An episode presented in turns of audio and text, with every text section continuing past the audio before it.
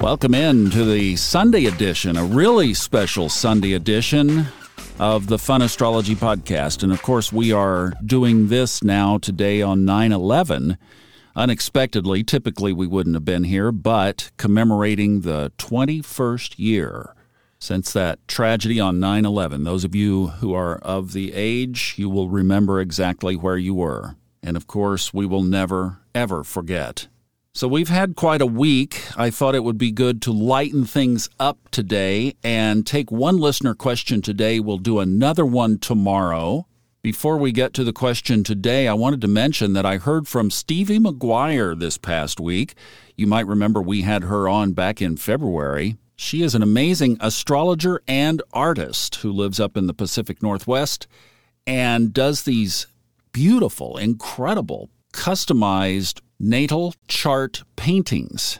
And she reached out and wanted to do one for me for my birthday. That was a showstopper. Because I'll tell you, I've, you know, it's like, oh, you just get, sometimes you just realize the lives that are touched by all of the things that we all do collectively. But, you know, I just really appreciate Stevie. We've done a reading together, and she's just an incredible woman. And I am so touched by this gift, and I can't wait to share it with you and show it to you. You got to be on our Facebook page, but as soon as it gets here, I'm going to show it off, don't you know? But to make things easier for you to find her, I put her link to her website on funastrology.com. So that will make it easy for you to find. Thank you for letting me just announce that. Sure, her art is great. And if you've got a birthday coming up, holidays are coming up, would be a really cool gift idea. Now, here's a question from a long time listener. Hi, Thomas. Anik here. I have a question about how transits hit our natal chart, so to speak.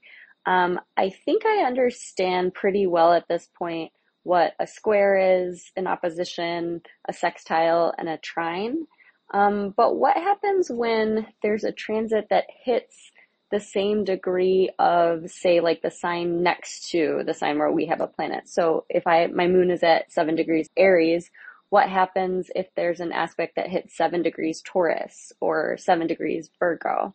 Um, so I'm just wondering about these like lesser aspects that are not one of the four main ones, kind of what are they? How do they affect our charts? What happens? Like if there's an eclipse one sign away at the exact degree of your sun or your moon or your Venus or something like that, how does that, is that likely to affect you or what is that likely to stir up for you? Thanks so much.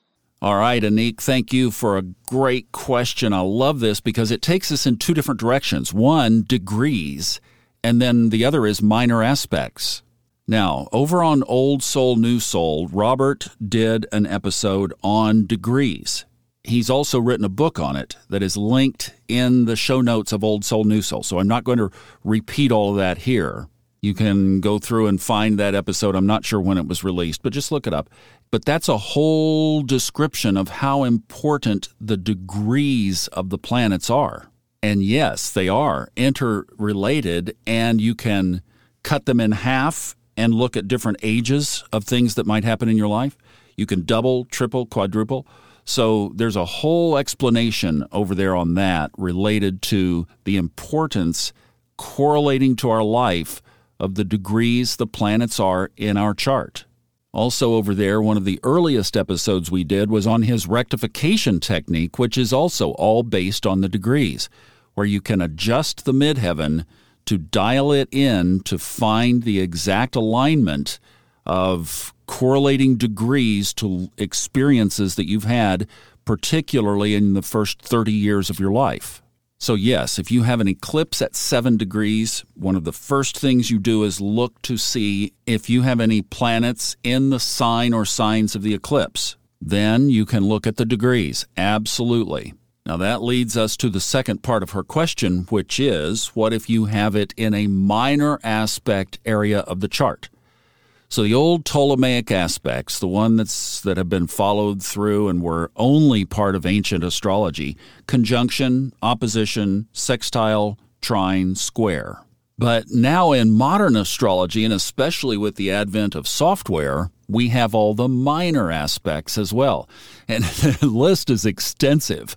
But let me just start with semisextile 30 degrees, decile 36 degrees, novile 40 degrees. We're not even halfway through. Semi square 45, septile 51 and a quarter, then of course sextile at 60, quintile 72, binovile 80, square of course 90, biseptile 102, tridecile 108, trine 120, sesquiquadrate 135, biquintile 144, quincunx 150, triseptile 154.16, quadnovile 160, quindecile 165, and finally, the opposition at 180, where we start the whole thing over coming back the other way. You see why this only works with computers.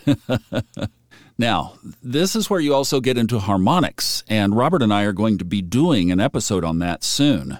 But in harmonic astrology, you literally can slice that circle to one degree, so one 360th of a circle. Read a chart based on that, and there is interpretive value. As a newbie to astrology, when I first saw harmonics and understood kind of what was being talked about, I realized that we were looking into the subconscious of our soul. So, here again, astrology is just like we are. It truly is infinite. So you can take this as far as you want. I do look at some of the minor aspects. I look at the quincunx, of course, a lot because that's one of the structures of a yod. The other place I have seen these minor aspects apply is in financial astrology, especially that technique that I've talked about where you can take the aspects of the day, compare it to the charts of either United States or the S&P 500 index, et cetera. There are a lot. It's complicated stuff, but you can take that on a daily basis, and then you can drill down to the trading hours of the day, and literally see reversal points that correlate to these aspects. And I have seen the minor aspects work on that technique as well. Not 100%, but there is enough of a correlation that gets your interest. What I would do is be aware, obviously, of the main Ptolemaic aspects, those anchor aspects that we talked about. Then be aware of the more minor aspects to the point where you can work with or at least interpret or be aware that something is in a place where it might have a direct correlation. Now, you mentioned an eclipse sitting in a next door sign. Yes, at the same degree, that is absolutely worth considering. Is it likely to have as much of an impact as one of the major aspects? Not as likely, but that degree correlation certainly could. So, that also is a good segue into tomorrow's question because we're going to be talking about intuition in the chart. Do we interpret and intuit at the same time? Ah, find out about that tomorrow. Have a great rest of the weekend. Love you guys. See you Monday.